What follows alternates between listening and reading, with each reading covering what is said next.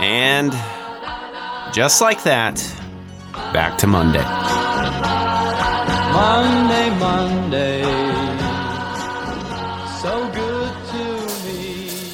Welcome, everybody, to your Monday edition of the Pinpoint Podcast. It is October 9th, 2023. Meteorologist Max Crawford alongside with you. Like any week, this week's got its ups and downs, this time in the temperature department. We'll dive right in, but first, it is a lovely start to the day. Temperatures in the 50s here to get the day going. Hope that you get out and enjoy it if you didn't get a chance to on Saturday or Sunday.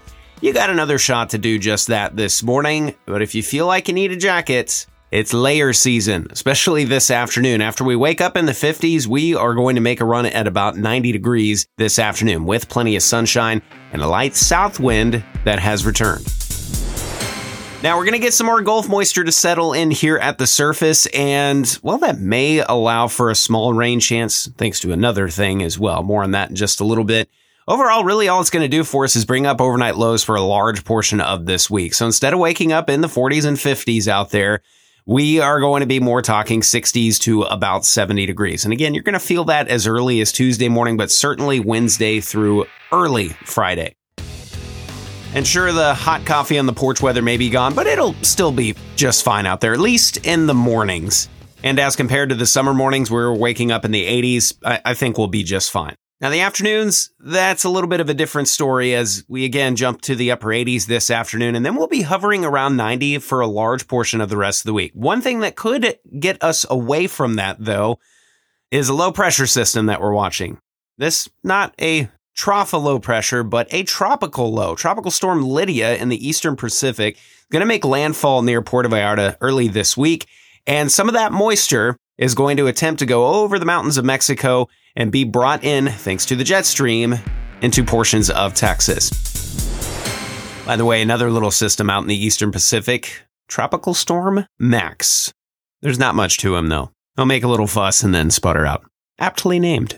Now, a few days ago, it looked like more of central, even north Texas was going to tap into some of this moisture as a weak trough. Uh, again, pulled that moisture inward.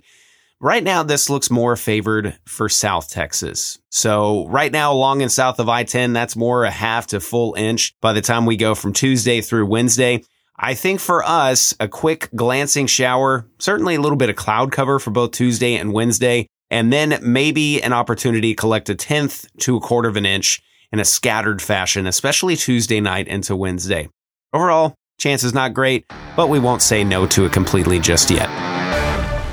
So with what we call zonal flow over the area, that means things are going to stay pretty steady. And if not for Lydia, we'd probably be seeing copy paste afternoons, overnight lows in the upper 60s to about 70 and highs near 90, which again, that's what a lot of this week entails. We'll just see a little bit more cloud cover for both Tuesday and Wednesday.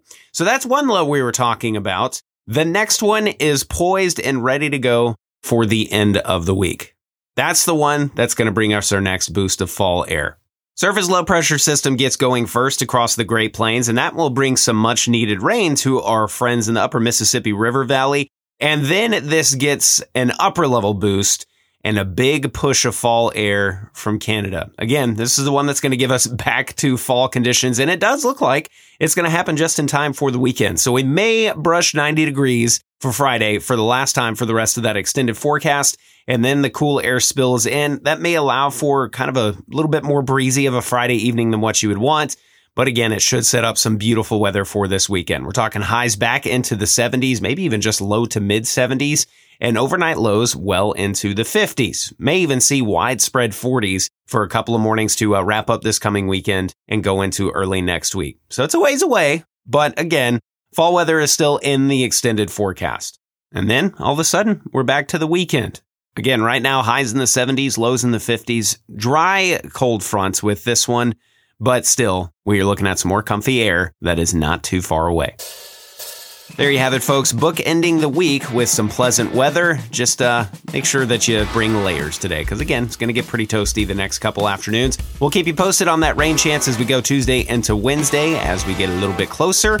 But for now, we'll wrap it up on this edition of the Pin Pod. For Shel Winkley, I'm meteorologist Max Crawford. Have a great week, y'all.